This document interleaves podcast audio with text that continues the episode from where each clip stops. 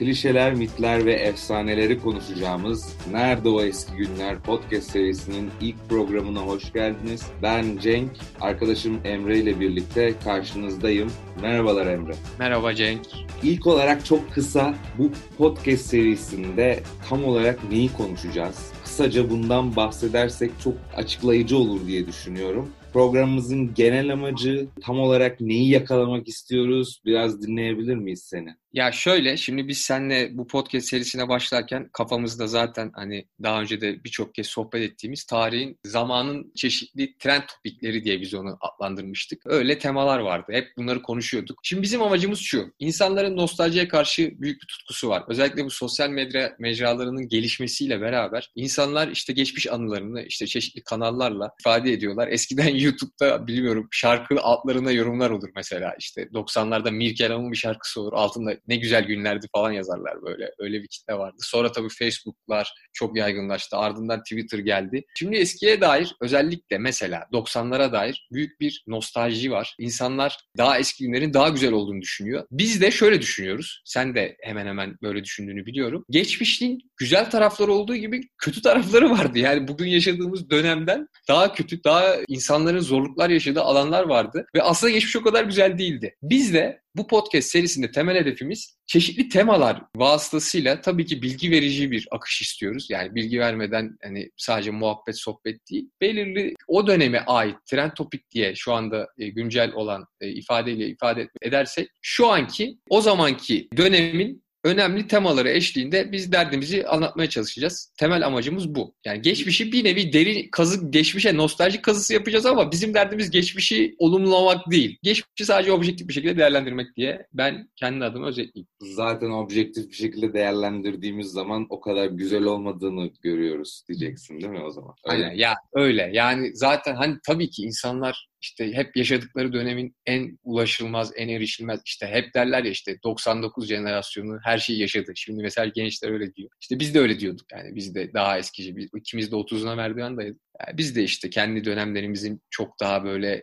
enteresan geçtiğini, ilginç olduğunu düşünüyoruz ama aslında öyle değil. bu şeyin ben çok bu arada bu podcast serisinde böyle acayip derecede kültür mültür falan işlerine gir, girer miyiz bilmiyorum. Daha çok geçmişten bahsedeceğiz. Bizim ortak temamız geçmiş. Biraz ismimiz. Algı ve algı. algı. ve algı. Yani evet. algısı aslında ya. Yani geçmiş o... o nedenle bu kültürel meseleye çok girmeyeceğiz ama ben o, ben çok da böyle bir film manyağı bir adam değilim. Şimdi söyleyeceğim şeyi açıklamak için bu cümleleri söylüyorum. Ama bir filmden örnek vereceğim. O nedenle şimdi yani daha programın Bismillah başında böyle bir filmden örnek verildi program öyle bir program olacak demesin kimse. Ama bu bahsettiğin şey şeyde var. Bu Woody Allen'ın Midnight in Paris diye bir filmi var. İzledin mi? Paris'in. İzledim. Orada da işte aslında bunu işliyor. Her dönem bir önceki La Belle Époque dedikleri işte ya da böyle altın çağ dedikleri en güzel dönem dedikleri döneme sürekli metiyeler düzülme, düzme durumları var insanların. Yani o o kadar geçmişe gidiyor ki bir yerden sonra artık bu yani Rönesans'a kadar varabilir aslında. O filmde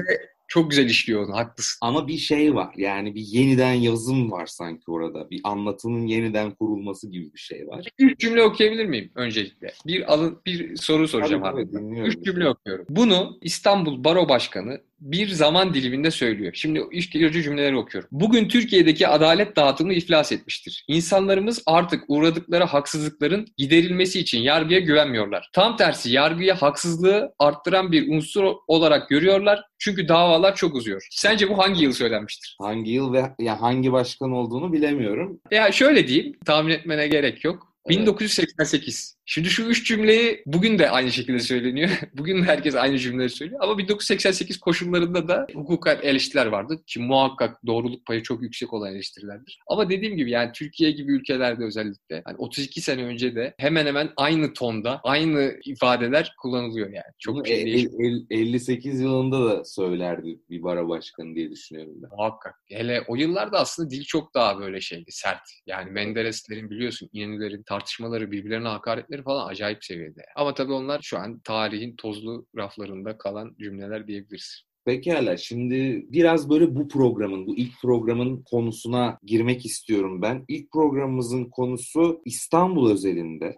Yani İstanbul'un gece hayatının tarihi diyebiliriz değil mi? Bu şekilde özetleyebiliriz yani üç kelimeyle. Ya şöyle özet öyle doğru diyorsun. Bir boyutu da şu var. Şimdi biz İstanbul'un hani gece hayatı nasıl değişti? İşte bizim çok yakalayamadığımız bazı eski gelenekler var. Örnek veriyorum gazino. Çok ünlü bir kelime. Gazino kültürü falan ama biz çok temas edemedik. Yani yaş diskotek, olarak. Diskotek de öyle değil mi? Diskotek de öyle. Yani biz birçok şey kaçırdık. Hani şimdi en ne diyebiliriz? En trend eğlence yerleri gece kulübü olarak mı adlandırılıyor?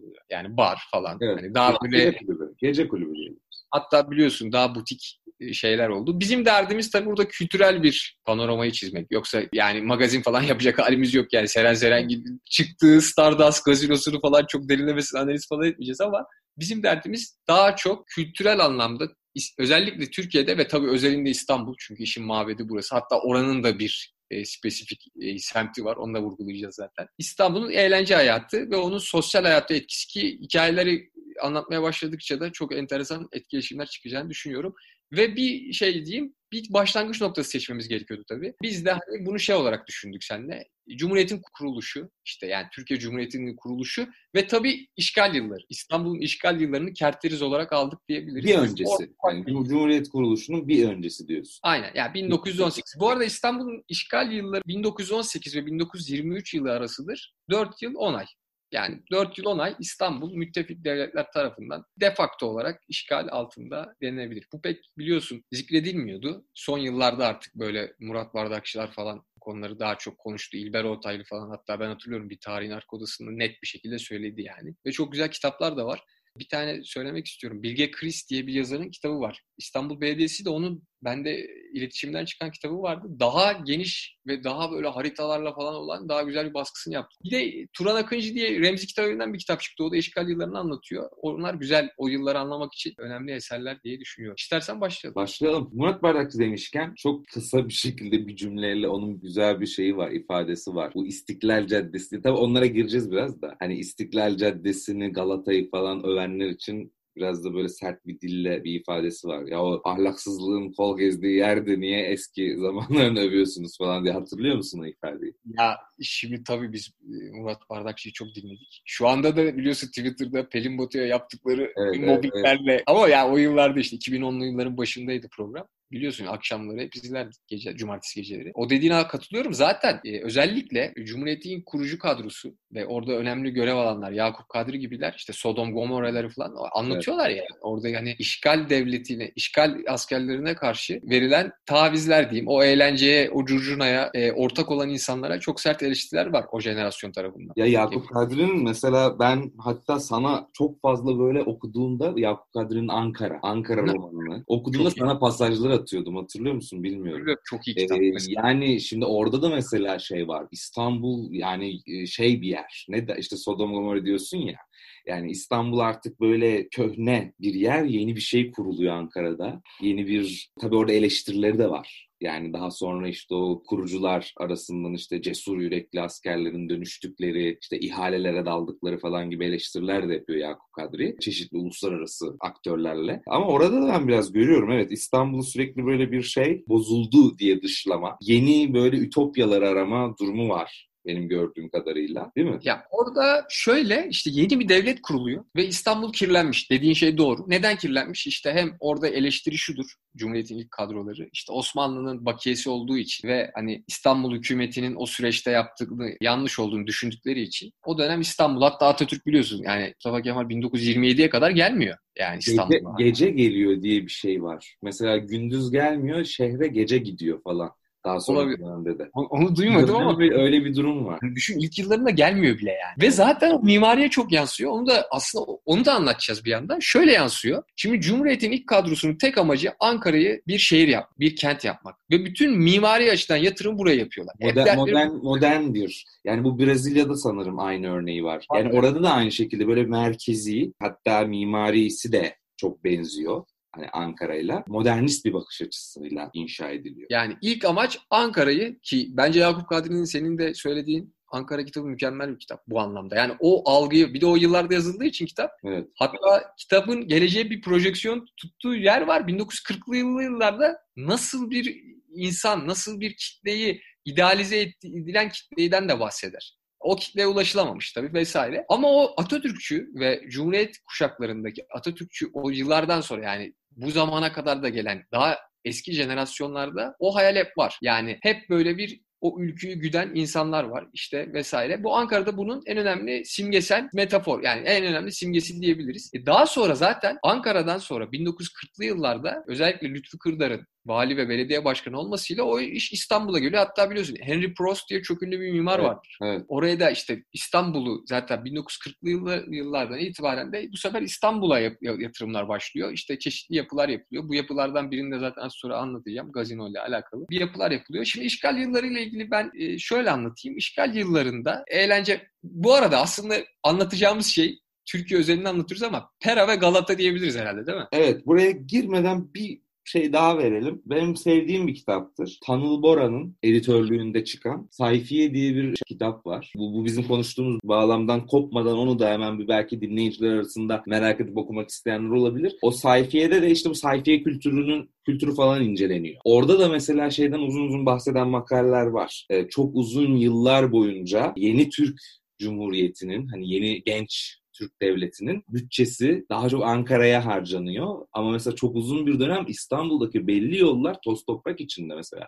Hiçbir yatırım yapılmıyor. Ya artık İstanbul'dakiler de şey yapmaya başlıyorlar. İstanbul ahalisi diyelim. Yani çünkü birçok bürokrat işte bakan, bürokratlar diyelim işte askeri elit falan Cumhuriyet'le birlikte Ankara'ya taşınıyor. Bankalar Ankara'da artık işte yeni bankalar da kuruluyor falan. Ama İstanbul'da kalanlar, İstanbul'da kalmaya diretenler veya yaşamak durumunda olanlar şikayet ediyorlar sürekli. Abi şuranın yolu hala yapılmadı gibi. Bu senelerce devam ediyor. O mesela sayfiye kitabında biraz bu, bu, bu meseleler de okunabilir. Şimdi sen başladın e, yavaştan Pera ve Galata diye. Yavaştan bir başla ama bu konuştuğumuz birkaç vurucu noktadan başlarsan çok daha iyi olur. Hem sürenin doğru kullanımı açısından. Vurucu noktalardan başlayalım abi. Pera ve Galata, işgal yılları. Ya Pera ve Galata'yı e, sen de oralara iyi biliyorsun o bölgeyi. İşte nereye biz şu anda referans veriyoruz? İstiklal Caddesi. Yani, evet. Değil mi? Beyoğlu kısacası.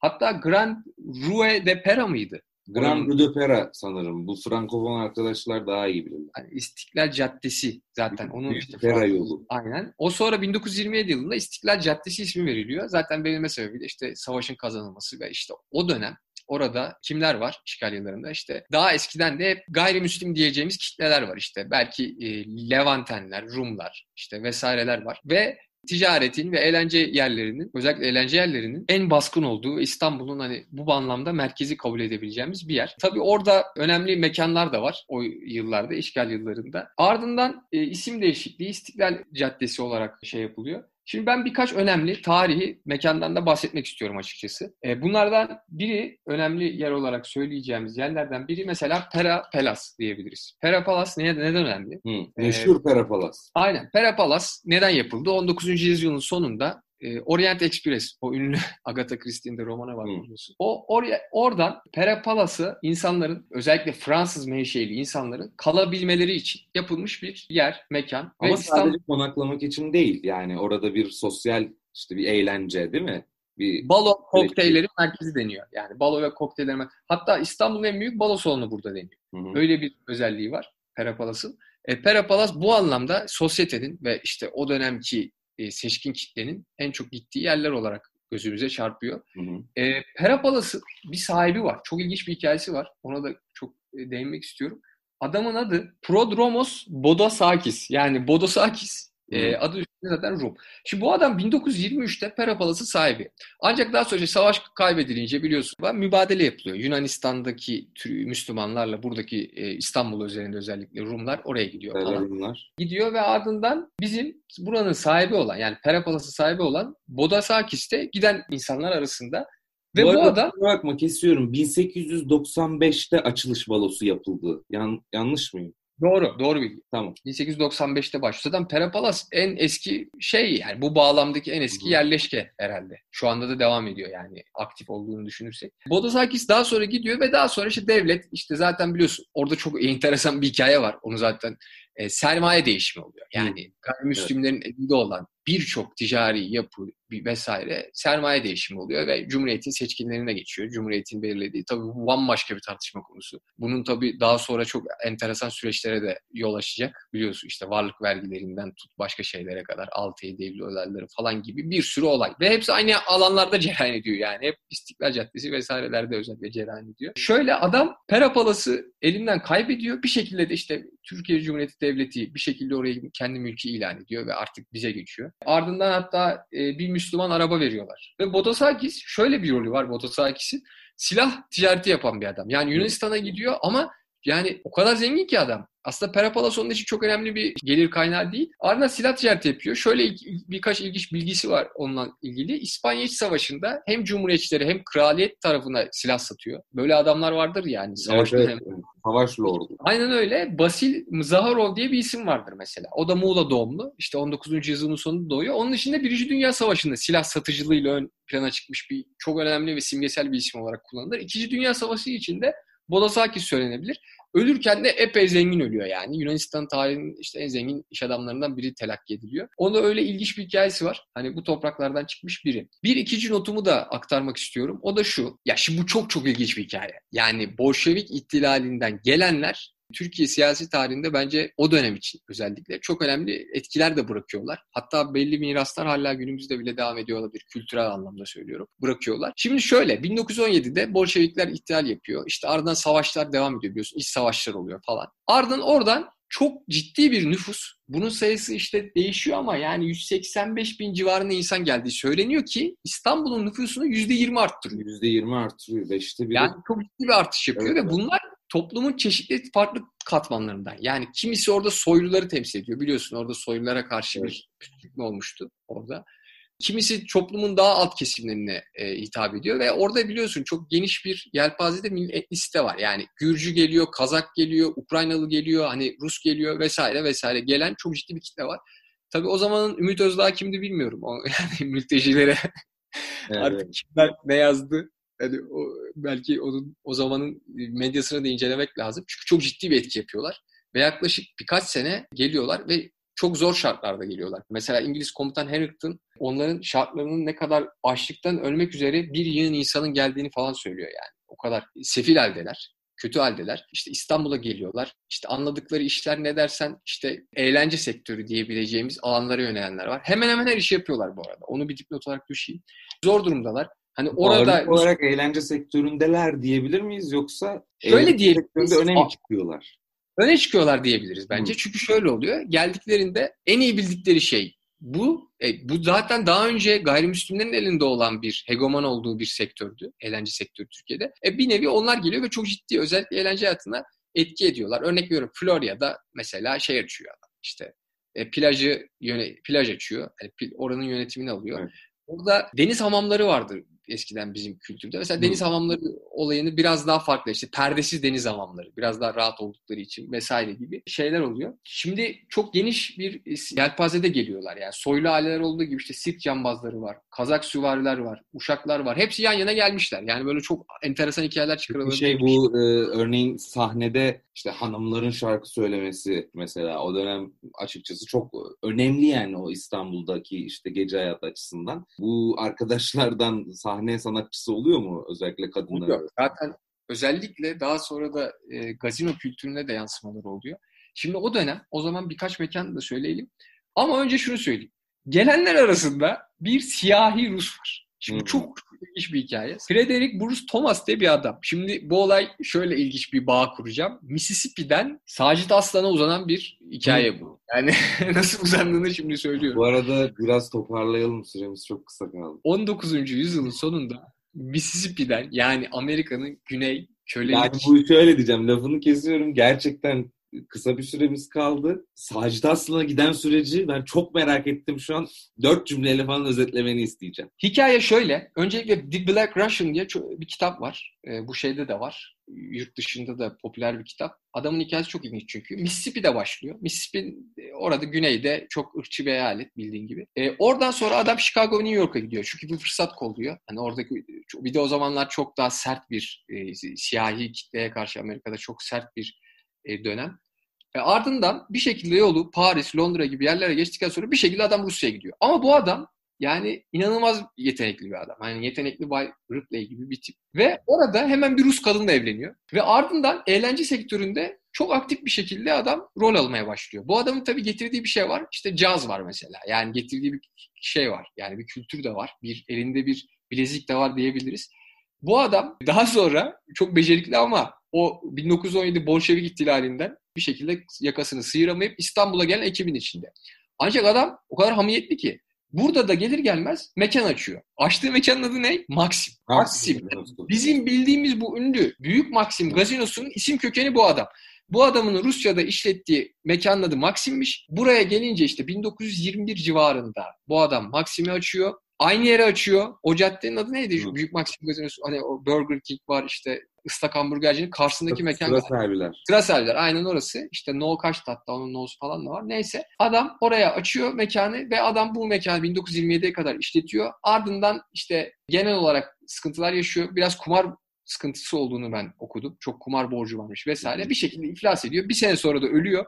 Hatta ölümünün ardından şöyle deniyor. O enteresan bir şey. O döneme domine eden bu adam, adam ölüyor ve şu an mezarı nerede açıkçası bakmadım ama Türkiye'de olduğunu düşünüyorum. Çünkü Türkiye'de ölüyor adam. Hatta ölümü diyorlar ki işte İstanbul'a cazı getiren, İstanbul'a eğlence hayatını, gece eğlence hayatını getiren adam olarak anılıyor özellikle. Bu adam Frederick Bruce Thomas e, için işte ölümünde çok az arkadaşı vardı. O kadar çok eğlendirdiği kitleler çoktan başka eğlence yerlerinde e, hayat, katılmıştı diye bir şey var. Alıntı okudum. Şimdi gelen Beyaz Ruslarla ilgili son birkaç şey söyleyip tamamlayayım. Gelen Beyaz Rusların o zamanın Garden Bar diye Pera Palas'ın hemen kuzeyinde Meşrutiyet Caddesi'nde. Zaten çoğu şey Meşrutiyet Caddesi'nde biliyorsun mekanlar. Orada e, Garden Bar diye bir mekan var. 1911'de açılıyor ve 1939 yılına kadar yani bu bizim bahsettiğimiz gazino kültürünün temellerini yapan eğlence anlamında özellikle gayrimüslimlere eğlence, levanten, yabancı azınlıklara e, eğlence hizmeti sunan yer. E, pahalı ve nezih bir restoran olduğu için orada yabancı artistler işte revü ve variyet yapıyorlar. Revü nedir? İşte skeçlerden, güldürülerden, sahne gösterilerden oluşan bir performans sanatı diye özetleyebiliriz. E, daha sonra Türkiye'de bunu yapan çok ünlü isimler de olacak. Her neyse bu Garden Bar çok ünlü olması sebebi şu ilk işte bar olarak veya gazino olarak kabul ediliyor. Yani bu bağlamda kabul edilir. Ve Rusların gelmesi, Rus göçleri başlayınca bu revü sektörünü yani bu skeç sektörünü, eğlence sektörünü tamamıyla Ruslar o dönem için, o kısa dönem için e, domine ediyorlar. Yani sanatçıların çoğu Rus oluyor. Bu Garden Bar'dan sonra istersen çok fazla konu var ve bir sonraki programa e, yeni yeni e, başka mekanlar açılacak. Bu açılan mekanların birkaç ben anons yapayım mesela. Tepebaşı gazinosu olsun, Maxim gazinosu olsun. Şu anda hani efsane olarak adlandırılan. Çok önemlilerinden biri de Tefon'un yeri. Ha ya o diskotek o da enteresan. Sıra servilerde 1960'larda değil mi? 60'larda diye hatırlıyorum ben. Tefon'un yeri 64'ün Aralık ayında. Şimdi daha sonra e, şimdilik perdeyi kapatalım. Çünkü yeni cumhuriyeti kurduk. Yeni cumhuriyetin kurmasının ardından İstanbul'a yavaş yavaş taşınacağız. Yani imar anlamında olsun. Bu taşınmanınla beraber yeni yerler açılacak. Yani bugün işte en ünlü, o dönemin en ünlü yerleri açılmaya başlayacak. 1930'lu yıllara doğru artık yeni cumhuriyetin merkezi, evet başkent Ankara, burada bir tartışma yok. Ancak İstanbul'a doğru hem sermaye akışı olacak hem de orada bir o sermaye değişimini gözlemleyeceğiz. Hem de imar anlamında çok ciddi değişimleri gözlemleyeceğiz. Ve Türkiye'de özellikle işte örnek vermek gerekirse Safiye Ayla gibi, Müzeyyen Senar gibi, Zeki Müren gibi hani çok simge, çok sembol isimler. Hani genç kuşaklar için ne ifade ediyor bilmiyorum ama bizim çocukluğumuzda çok duyduğumuz isimlerdi. Bizim babalarımız, dedelerimiz zaten iyi tanıdığı isimler. Yani yaşlandırdın bizi abi. İşte 30'larına merdiven dayamış diyorsun. Abi öyle oldu. Genç Z, kuşaklar için. Çünkü Z kuşağı. Z kuşağı meselesini de konuşuruz bir ara. Ben istersen Cumhuriyeti kurduk. Ardından e, işgal yıllarını bitirmiş olduk. E, Beyaz Ruslar bu arada ne oldu? Gittiler. E, hemen hemen hepsi. Çünkü bir kısmı anlaşarak, Bolşeviklerle anlaşarak gitti. Bir kısmı daha sonraki süreçlerde gitti. Yani çok fazla durmadılar zaman olarak ama çok büyük bir kitle geldiği için ve eğlence sektöründeki o gayrimüslim boşluğunu çok doldurdukları için de, derin bir iz bıraktıkları söylenir. Ben çok teşekkür ediyorum Emre. Verdiğim bu değerli bilgiler için gerçekten iki bölümde tamamlayacağız bu programı. Birinci bölümümüzün sonuna geldik. Bir sonraki bölümde de bu gece hayatı, İstanbul'un gece hayatı meselesini sonraki yıllarla, sonraki dönemlerle birlikte tamamlayacağız. Daha sonraki programlarımızda da ben umuyorum ki dünyadan da sadece Türkiye'den değil, dünyada da nerede o eski günler dedirten veya böyle bir ironiyle dedirten konuları işleyeceğiz. Çok teşekkür ediyorum ağzına sağlık. Eyvallah. Senin de istersen kapanışı Önce Avuç gibi yapalım. Ama nasıl nasıl yapıyorum? Yok, ama bizim görüntü problemimiz var. Neyse. Tamam. Çok teşekkürler. Bir sonraki programda görüşmek dileğiyle.